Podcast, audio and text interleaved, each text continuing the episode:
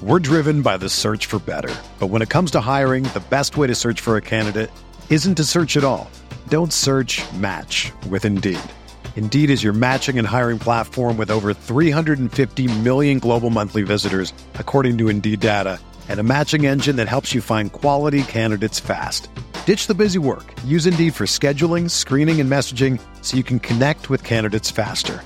Leveraging over 140 million qualifications and preferences every day, Indeed's matching engine is constantly learning from your preferences, so the more you use Indeed, the better it gets. Join more than 3.5 million businesses worldwide that use Indeed to hire great talent fast. And listeners of this show will get a $75 sponsored job credit to get your jobs more visibility at Indeed.com slash BlueWire. Just go to Indeed.com slash BlueWire right now and support our show by saying that you heard about Indeed on this podcast. That's Indeed.com slash BlueWire. Terms and conditions apply. Need to hire? You need Indeed. Do you ever feel like you're always on? What do you do when you need a moment to chill? How do you like to hit the reset button to get ready for what's next? These days, everything is go, go, go. It's nothing but nonstop hustle all the time. Work, family, friends, a million pressing social issues, and an expectation to be on 24 7. Sometimes you just need a moment to turn off and hit the reset button. That's when you reach for an ice cold Coors Light, the beer that's made to chill. Listen, there's a lot going on in Green Bay right now, and I feel like we could all use a moment to chill with a Coors Light. See, Coors Light is cold lagered, cold filtered, and cold packaged. It's literally made to chill. It's as crisp and refreshing as the Colorado Rockies, perfect for a moment to unwind. Coors Light is what I choose when I need to unwind. So when you want to hit reset, reach for the beer that's made to chill. Get Coors Light in their all new look delivered straight to your door with Drizzly or Instacart. Coors Brewing Company, Golden, Colorado, and as always, celebrate.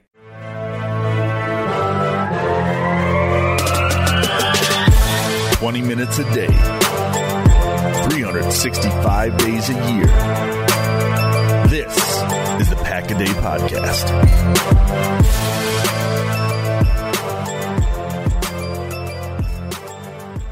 Hello, everybody, and welcome to episode 208 of the Pack a Day podcast. My name is Andy Herman. I am a writer for Cheesehead TV. And of course, as always, you can follow me on Twitter at Scotty Sports.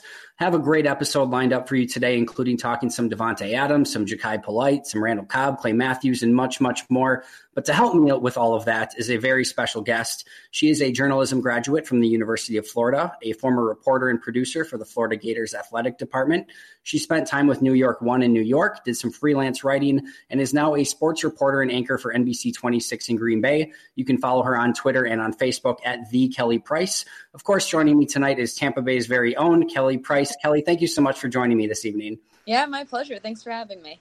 Yeah, really, really appreciate it. Excited to talk some Packers with you. Excited to talk some Florida football. I know you're a big fan, and there's certainly some uh, big prospects coming out that the Packers could be keen on in the upcoming yeah. draft. So we'll want to touch base on that as well. But before we kind of jump into all of that, I always love to hear the the kind of background story of our guests, and I'd love just kind of your background on how you went from growing up in Tampa to going to the University of Florida to now being a reporter and anchor for NBC 26 in Green Bay.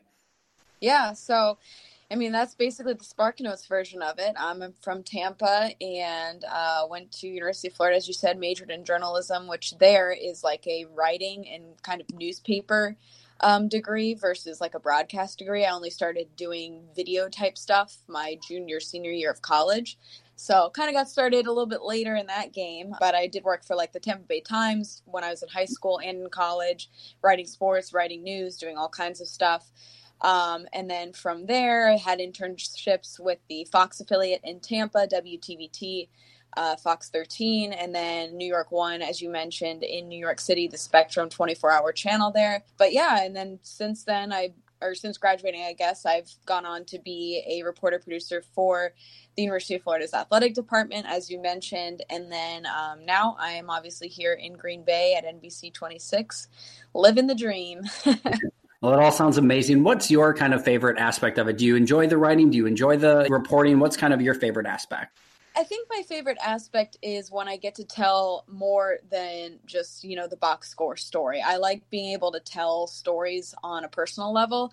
Haven't gotten to do a ton of that with the Packers quite yet, but like one of my favorite stories they've ever done was about a um, kid who was a huge Florida football fan, had leukemia, and the Florida football team embraced him, like brought him in for a game, and they all had these like little wristbands and stuff, and they actually met with him, and they like spent their off days hanging out with this kid, and it, it was one of my favorite stories that I've ever done, and stuff like that is what I like to do. I like to tell those deeper stories. Probably one of my favorite stories since I've been in Green Bay that I've been able to tell Packers related wise was this past um, year, obviously the Packers 100th season, we did kind of a couple specials where just talking about traditions, you know, of that the Packers have established over the last hundred years. And I did a story about Corey Linsley, the center, and the relationship he developed with a local kid whose family went through a really tough time with um, a mom's health issue and he's been riding this kid's bike for shoot i don't even remember how many years but ever since his rookie year.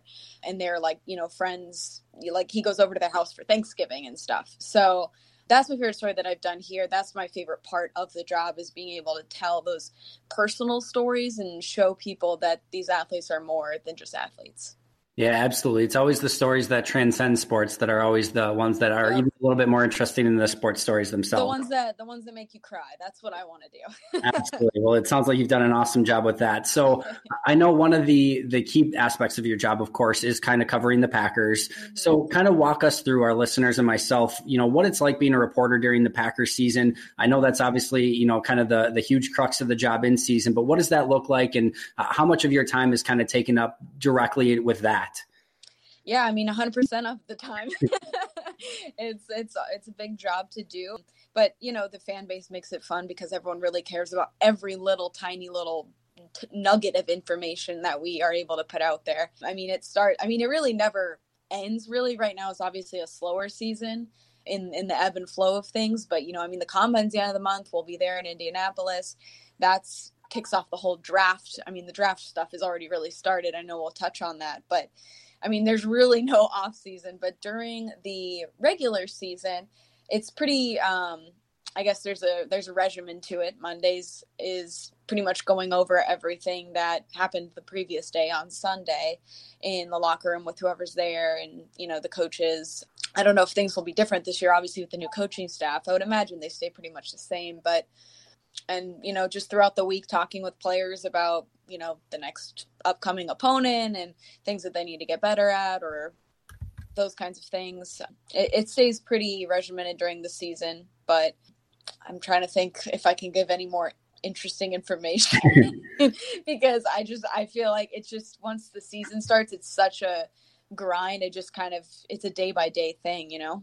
And you travel with the team on the road correct uh, for some of them, yeah. Okay, gotcha, gotcha. So, well, it sounds very, very crazy. Like you said, I'm very happy that there really is no off season. I know when people, you know, had talked to me about having a podcast every single day for the Packers, they said, yeah. you know, aren't you guys going to run out of things to talk about? And generally, the answer is no.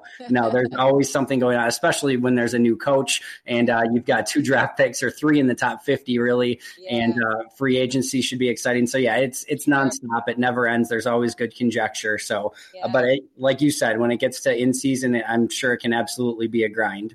Mm-hmm. Yeah.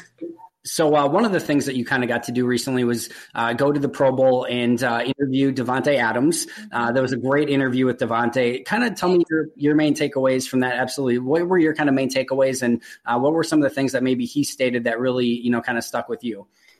Um, I think the biggest thing is that Matt LaFleur left a good impression with him. So Davante Adams, as you guys all remember, didn't play that last game of the season. He had a right knee tweak. So he was in Green Bay getting kind of some final like checkups, just final approvals before he was able to get cleared to go to the Pro Bowl. So he was just there for like one day on a, I think it was a Friday, and just happened to cross paths with Matt LaFleur and got to meet him and he said he left a great first impression. Obviously, Adams is going to be a big part of whatever he does bring to offense as far as, you know, the innovative schemes and whatnot. And he said he's heard nothing but good things. He, I remember mentioned talking to Julio Jones about how he had coached him in Atlanta and um, obviously he respects what Jones has done too.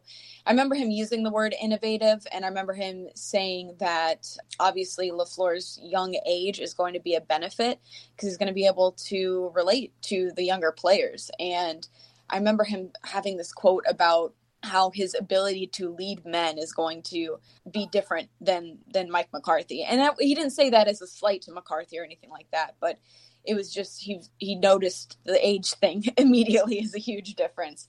But yeah, he seemed excited about what's to come. Obviously, we're all just kind of waiting to see what is to come because we all don't really know what's what's exactly going to happen. But we actually will get a chance to hear from Matt LaFleur and the rest of the coaching staff that he's assembled tomorrow on Monday. We're going to be meeting with all of them at Lambeau, so hopefully we'll get some more ideas about maybe what some of that stuff will look like yeah, I'm really interested to see what some of those coaches are going to have to say tomorrow. And like you said, that that's what makes this such an intriguing offseason is because yeah. everything that's even just a, a, degree of difference is going to be so intriguing. And uh, you know, seeing how he sets up those first practices and the mini camps and the OTAs, and, and you know, start getting into game planning, even a little bit in the preseason games. Just everything's going to have that little bit more of a microscope on it, and I think it's just going to be really fun to to kind of keep an eye on. Yeah, for sure. Do you do you think it's a a story at all? I think uh, for the most part it's a non-story, and I'm glad that it hasn't been made more of at this point. But do you think it's any sort of story that Aaron Rodgers hasn't said anything at this point about the hire, about Matt LaFleur, or you know, really anything at all? Um, I don't know if that's much of a story. I feel like people are gonna make stories out of nothing, but I think that I mean I don't know for sure, but it's possible he hasn't actually met him in sure. Um, the facility yet. Like Davante Adams, like I said, was just randomly there. Their paths kind of crossed. I don't think most of the players have had a chance to physically meet him in person. Obviously, he's talked with him on the phone and whatnot, but I, I, I don't know. I don't make much of that. Rodgers is very calculating in what he says and does not say, and he's maybe reserving judgment until he has more concrete stuff to go off of. Yeah, I think so too. And I think, uh, you know, until there's an opportunity, I feel like if he went out of his way to say something, it could be misconstrued as him throwing exactly. the party under the bus or, you know, exactly. going way above and beyond. So, it, you know, I'm sure there will be that opportunity for him to talk to the media when he, you know, when the timing is right. And like you said, he's very calculated and smart with that sort of thing. And I think it makes sense that he hasn't said anything yet. So, yeah, I, I agree 100% you know, so you obviously are, are, spending a lot of time in season kind of interviewing players and, and, kind of getting their interactions. Who are some of the players who have really stood out to you, either for better or for worse? I will say the ones that stand out for worse. There's really only two in my t- two years here that I can think of, and that was our uh, former safety, Mr. Ha Ha Clinton Dix, and uh, Jimmy Graham, who basically never talked to the media this past season. Those are the only two that I haven't had like, you know, a bad personal thing happen with them or anything, but they've always been to me two of the the people who are more standoffish to the media, I guess you could say.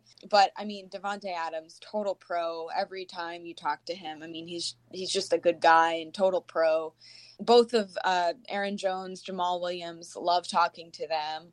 Josh Jackson was always very helpful this year as well. Tramon Williams, the best. Oh my gosh, I love talking to Tramon. He's my favorite person in the locker room to talk to. Let me think who else. Marquez Valdes-Scantling was always very helpful this year to, to me as well. We had a little bit of a bond because he went to USF. I'm from Tampa. He's from St. Pete, and I actually watched him in high school when I covered college recruiting. I actually like went to one of his high school games to uh, cover Dante Fowler, who was one of his teammates in high school, who's now sure. with the Rams.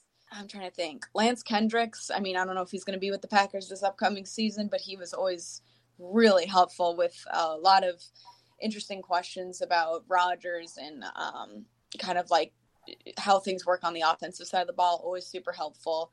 Marcedes Lewis, another one, but again, don't know if he's going to be here this upcoming season.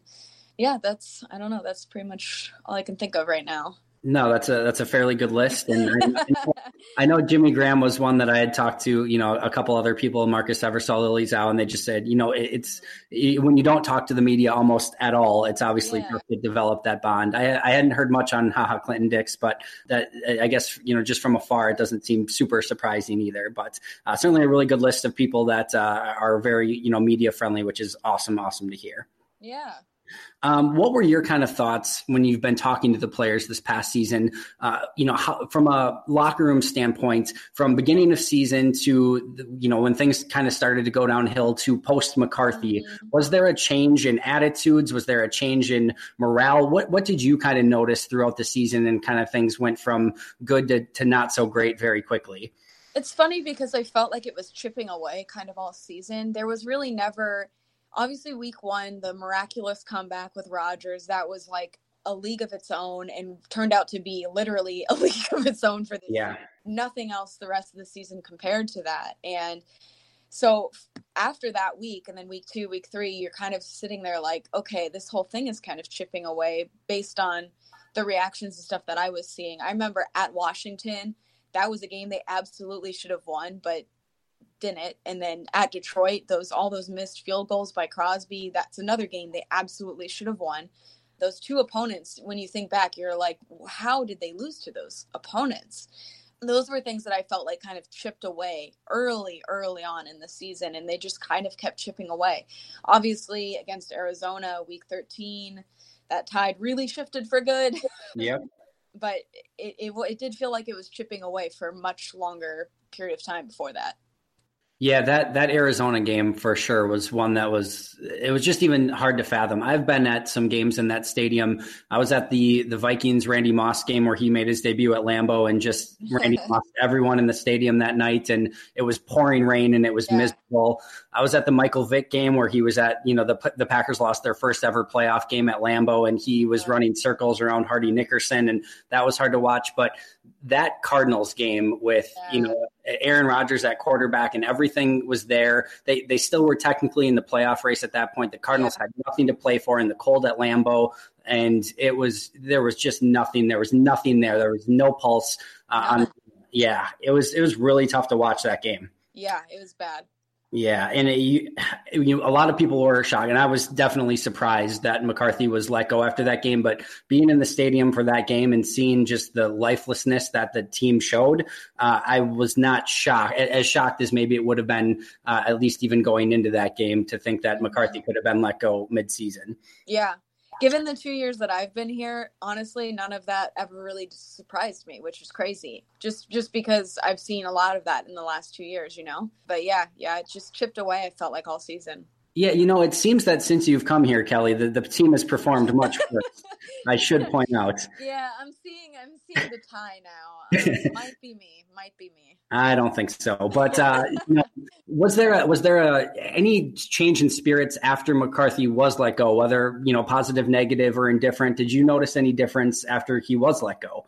Well, I, as you probably remember, there was all this talk of playing for Joe Philbin, you know, because he was the interim coach. A lot of the guys on the offensive side of the ball really respected him and really enjoyed having him around. But it felt like even that kind of felt short a little bit and, and fell flat, I guess, because I'm trying to even remember what was that next game. But there was the Atlanta game, which, you know, was, was a bright spot there. But other than that, there really wasn't any like inspired play, you know? So it, it was just so wildly inconsistent that, yeah, I, I don't know if there was really a change for better or for worse, if that makes sense. Yeah, and it's almost you wonder if you know the, the, players are getting smarter and smarter with you know knowing exactly what's going on. You you know there was a tangible feel that the writing was on the wall that they were going to go in an entirely different direction after the season. I can only imagine if you know this league the the teams are so closely matched that if you're not even on your peak mental performance and peak physical performance, yeah. you know it's going to show. And if you know the writing's on the wall that everything's going to change after the season,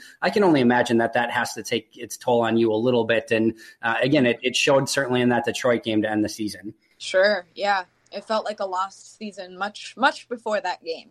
Yeah. Yeah. Very much so.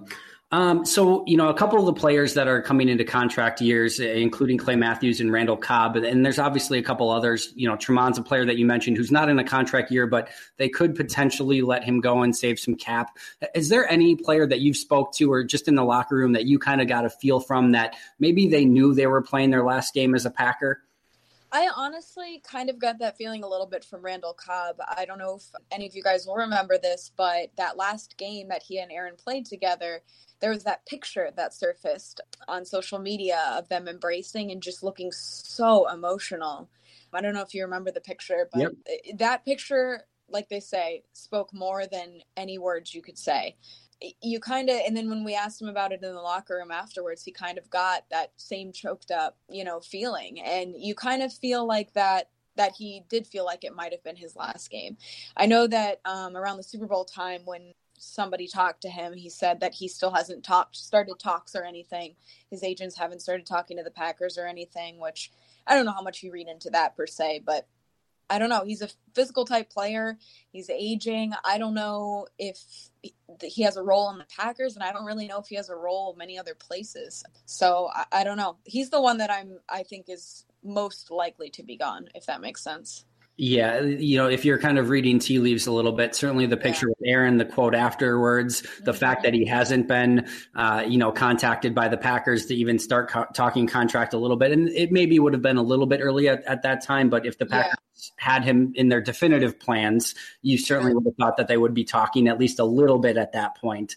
Um, so yeah, I agree with you. I think if you're if you're trying to read tea leaves a little bit, it would certainly seem that uh, Randall Cobb could potentially be on his way out, and uh, it's going to be a really interesting offseason in that regards as well with the Marcedes Lewis, the Lance Kendricks, the Tramon Williams, a lot of veterans yeah. on this team who could you know not be back with the Packers next year. And as exciting and as fun as the free agency and the draft is, it's a it's a certainly another huge storyline of this offseason to potentially see some very big name, you know, Packer players potentially leaving the yeah. team in the offseason.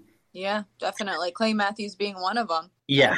That's that's going to be, I think, a, a, real interesting one as well to to see if he gives any hometown discount to the team he's played with yeah. his entire career yeah, we'll see. We'll see. Certainly, uh, again, we won't uh, lack for for good content to talk about about the Packers in any stretch Never. of the imagination. exactly. So I know you, uh, you know, kind of as we discussed earlier, are a big Florida fan. You obviously went to the university. Um, there are some very key names that you know a lot of Packer fans are interested in. Of course, Jachai Polite mm-hmm. is one that kind of continues to come up more and more and more. But as a Florida fan, who are some of the names that have kind of stuck out to you and maybe could be a good fit for the Packers in the upcoming season and in the draft? Uh, retire moms to Green Bay. Hashtag retire moms to GB. I need Jachai Polite to come to Florida. He was not there when I was at Florida still, so I don't actually know him personally, but I am a huge fan of him. Walk, uh, watching him this past year, he has made such a huge jump this year because he really kind of came out of nowhere, which is which is you know maybe that's a question mark in its own. But I mean, he obviously does have uh, some question marks, run defense being probably the biggest one. His frame's a little bit smaller. If you wonder if he bulks up, can he still have that explosive, elite kind of speed that he does have? You know, he, I mean, he was ridiculous this year. I actually wrote down his stats so I could get them correct. His first two years, he had four sacks, nine tackles for loss, and two forced fumbles. His injury ended his sophomore year, but then this season, he had 11 sacks, six forced fumbles, 19.5 tackles for loss. And really, he could have had maybe even more than that. But yeah, I mean, he was just a total beast this year. All the highlights that you see on Twitter and whatnot, yeah, he he's a beast. But also, another top 10 potential, I guess, pick or top 15 pick would be Jawaan Taylor, who's a tackle for Florida. He, I saw, was ranked the number three tackle in this year's draft for uh, by the Athletic but he's he started at both tackles throughout his time at Florida. He's one of the best pass blockers in the class, I think, and he's still got room to grow, I think. But I don't know if the Packers really fit with him per se. He's probably going to go before they pick, I I would think. But he's another one that's going to be a top draft pick. And I actually saw a stat today that was shoot it was like since 2014 or something how many offensive linemen have been picked in um, the draft from each school. Florida has 10. Oh, wow. And Wisconsin has nine. So Florida had more than Wisconsin, which is, you know, Wisconsin's supposed to be this breeder of offensive linemen. But yeah, so I saw that status today. I was like, oh, that's super interesting. Yeah, I went yeah, to so that either. Yeah, yeah. Yeah, and I know uh, Chauncey Gardner Johnson, another safety prospect who uh, you know could be a, a, certainly a potential pick at thirty if he's yeah. there as well. Would he could uh, you know for a, safety group that is uh, you know right now very questionable. Kentrell Brice, you know probably yeah. won't be coming back. You would assume Tramon could be there, but they're kind of uh, decimated at that position at the moment. So you know getting yeah. a player like him in there potentially at pick thirty could be somebody that'd be very interesting as well. Yeah, that's that's definitely true. He improved a lot as a tackler this season. Obviously, that was a huge issue for the Packers this year at the safety position. So Chauncey, I think, yeah, that's actually a pretty pretty decent pick. He he can be explosive. He's really athletic. He can hit pretty big. I mean, I think he had like something like three or four sacks this year. So I mean, for Mike Pett, that would be a fun tool for him to play around with. He wasn't beaten over the top too often this season, and he's a big communicator. He kind of reminds me the way he trash talks of like Jalen Ramsey. Okay, um, he's he's kind of got that personality about him. So yeah, he's he's another good good one that you know could be a parrot for the Packers at safety. Yeah. Yeah, I haven't done a full study on him yet. I'm certainly looking forward to that. But uh, from what I've seen, kind of from a periphery, really liked what I've seen playing some center field. Like you said, he had three sacks, four picks, two touchdowns this past year. So mm-hmm. uh, certainly player not afraid to tackle either. 71 tackles. Sure. So, so very impressed with him. And from a Jachai Polite standpoint, of course, friend of the podcast, Ben Fennell, was on him really, really early in the process, just about as the year began. So I know he's been a big fan. And from what I've seen, just absolutely love Jachai Polite. I oh think yeah. yeah. just a massive motor, getting a hustle on every single play. He's a tear off the edge. And what I love about him is so many of those specialty edge type rushers have one go to move and he just has a variety of different ways that he can get to the quarterback, which I think really separates him. And if he is going to be kind of more of that pass rush specialist, that's what's going to really kind of set him apart because he does have a variety of different ways. It, you know, I've seen a lot of people talk Harold Landry and say, well, Harold Landry went in the second round, and if if Landry because he couldn't stop the run and was more of just a pass pass rush specialist went to the second round, mm-hmm. then maybe Polite's going to be that same way. But the fact that Polite has that nonstop motor, he can get yeah. to the quarterback in multiple ways. He doesn't have the injury concerns that uh, Landry had. I definitely think that he's obviously going to go much ahead of where Landry went, but I think it does make him a, a, a stronger and a better prospect as well at this point. So I, I, I have a, a tough time believing in let me say this i would take Jachai Polite in a second at number 12 yeah. but knowing how nfl general managers think and how a player mm-hmm. can impact the game and when they're picking top 15 they want somebody who's going to be able to play on almost every single down uh, on that side of the field of course sure. I, I have a, a, trouble believing that a general manager would take Polite in the top 15. Like I said, I am all for it. I would love it. I would do it in a second because if you get a guy that's going to be a double digit sack guy, I don't care if he makes a run stop in his entire career. If he can that guy on and come and rush the passer off the edge on third down, you've got a Kenny Clark and a Mike Daniels who can yeah. push the pocket up the middle. And if he yeah. can come streaming off the edge, I love that tandem. Uh, but we'll see. I have I have my doubts that they will do it, but we saw that Brian Gutekunst's not afraid to trade back and uh, maybe pick up a guy a little bit later, and maybe he'd be there around 16, 17. Maybe they can pick up a third and still pick up Jachai Polite, and I would be all for that. Yeah, Annie, you are preaching to the choir. moms to Green Bay. And I don't know of anyone in the the Packers fan community, blogger community, reporter community that has not been a fan of Jachai Polite in this process. at all. Because of that, they will obviously not pick them. Yeah, yeah. Goes we, every year. So we can put it to bed right now. Jachai Polite will not be a Green Bay Packer. It's, no. it's it matches way too well. Uh, you're so right with that.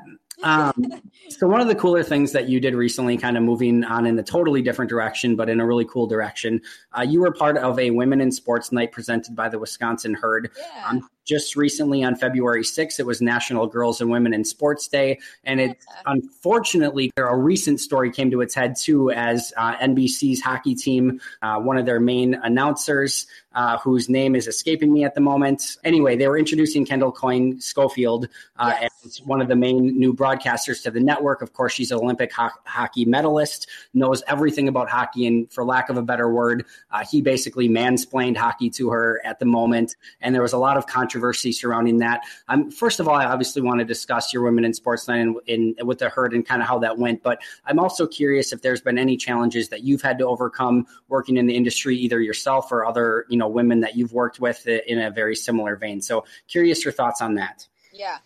Pierre McGuire. Yeah, Thank you. Yeah, Thank you. He literally said, "Oh, the team, this team is over there, and this team is over there." I was just like, "Ah!" Yeah. I was actually watching the game because it was the Lightning, and I'm a Lightning fan, being from Tampa, and I was just like sitting there, like, I cannot believe he just said this out loud. Yep. Like, oh, I just, I, I don't even have like real words to say about that because it's so insane.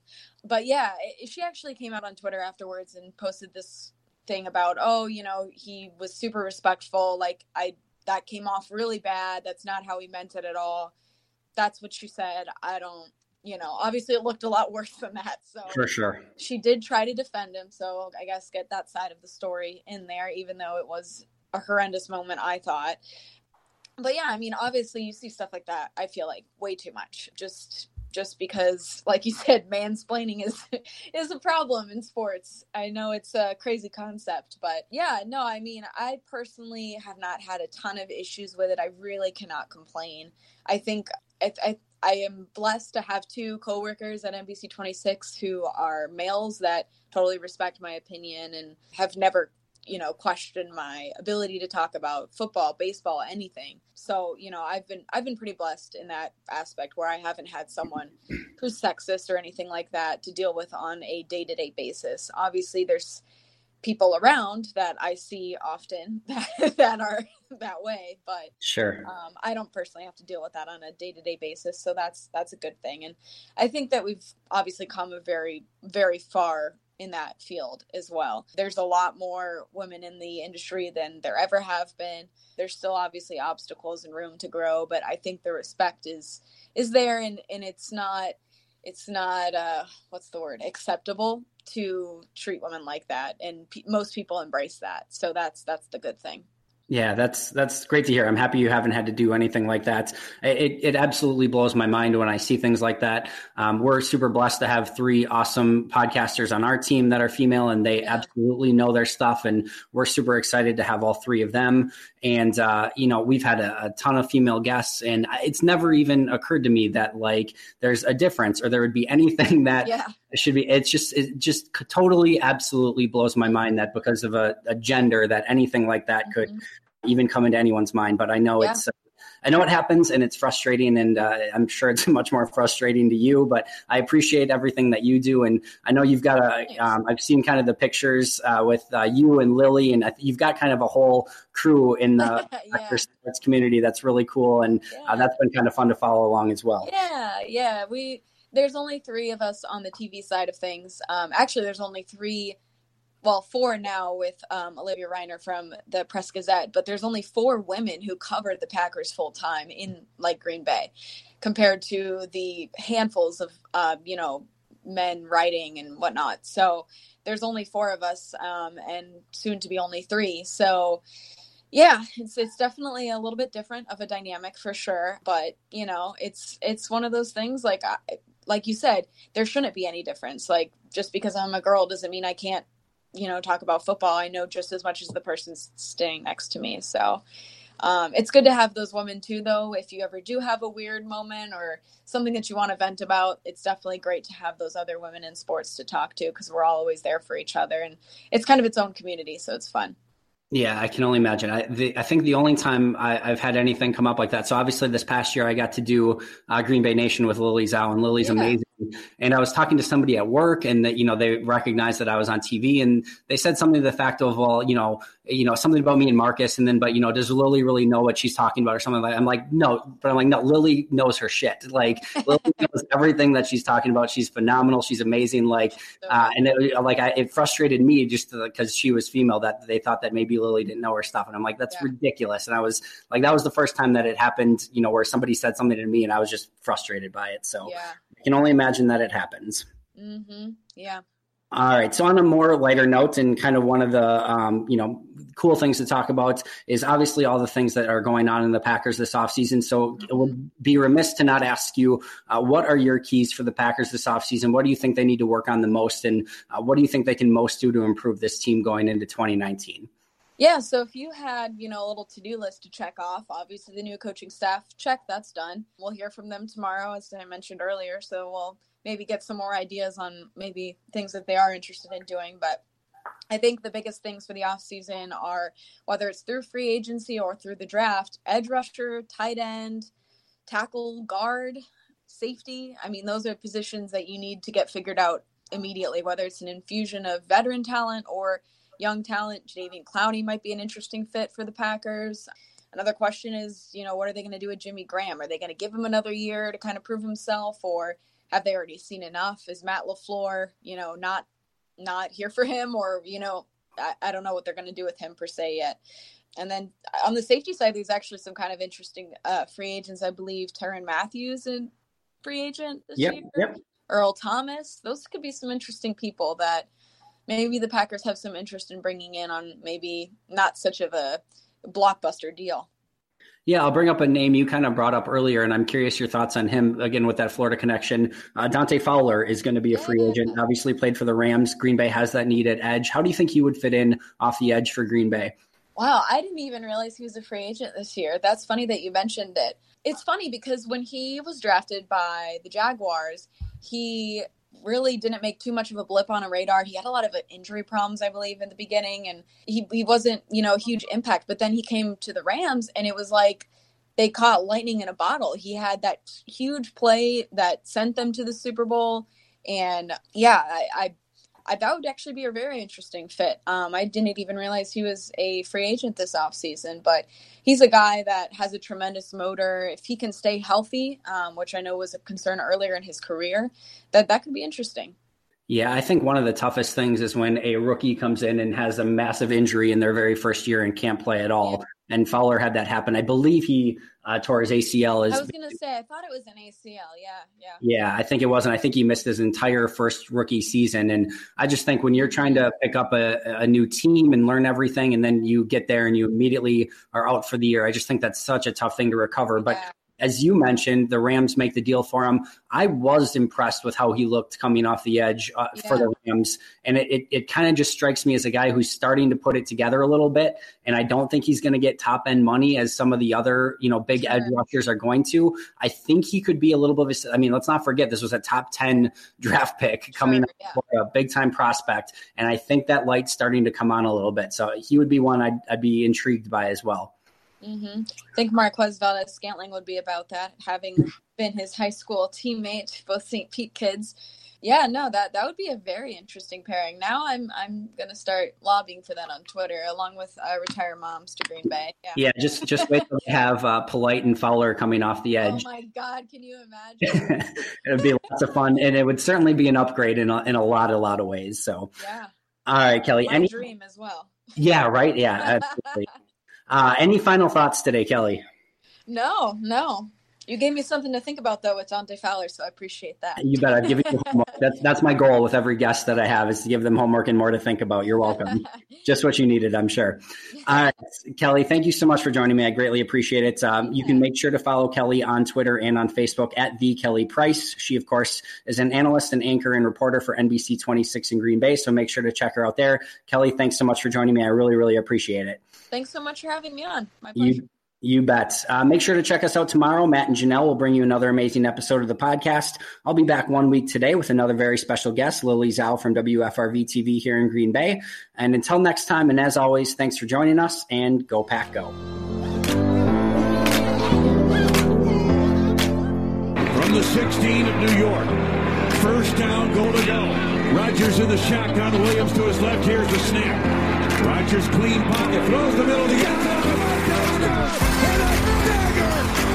They beat Morris to the back line of the end zone. The Packers have won.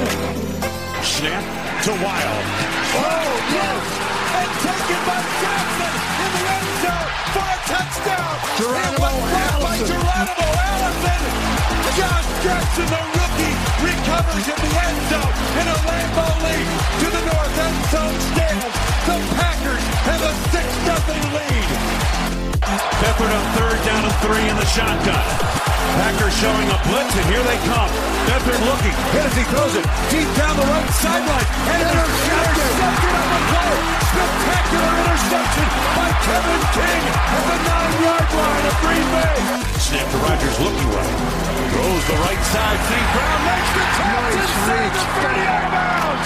Oh, he reached back to gather it in using all six-five of his frame. Tumbled out of bounds inside the 30 of the 28-yard line. Hunter Bradley the snap. J.K. Scott down on one knee, arm extended. Here it is. Placement made. Kick is up. It is good. It yes. is good. Mason yes, Crosby, Crosby delivers the dagger. One week after his worst day ever, he delivers the dagger tonight. Third and five, 13-yard line of Atlanta. Snap, Ryan looks right, close, right there goes. It to the house. Bashaud Breeland, touchdown, Green Bay Packers. 19-yard interception return, and it's 16 to 7 Packers. Rodgers looks it over. Takes the snap. Blitz on. They pick it up. Love they got him. They got him. 10, 5, Touchdown. Touchdown. Marquez. Valdes Scantling. 40 yards. Single back offense behind Aaron Rodgers, who ducks in under center. From the 29 in Green Bay, and here's the handoff up the middle. Big hole. Straight ahead. Here's Aaron Jones. Off to the races. To the 20. To the 15. To the 10. Down the left sideline. And he's out of bounds. Inside the 10 of the 5-yard line of Miami. Aaron Jones with a first. 67 yards.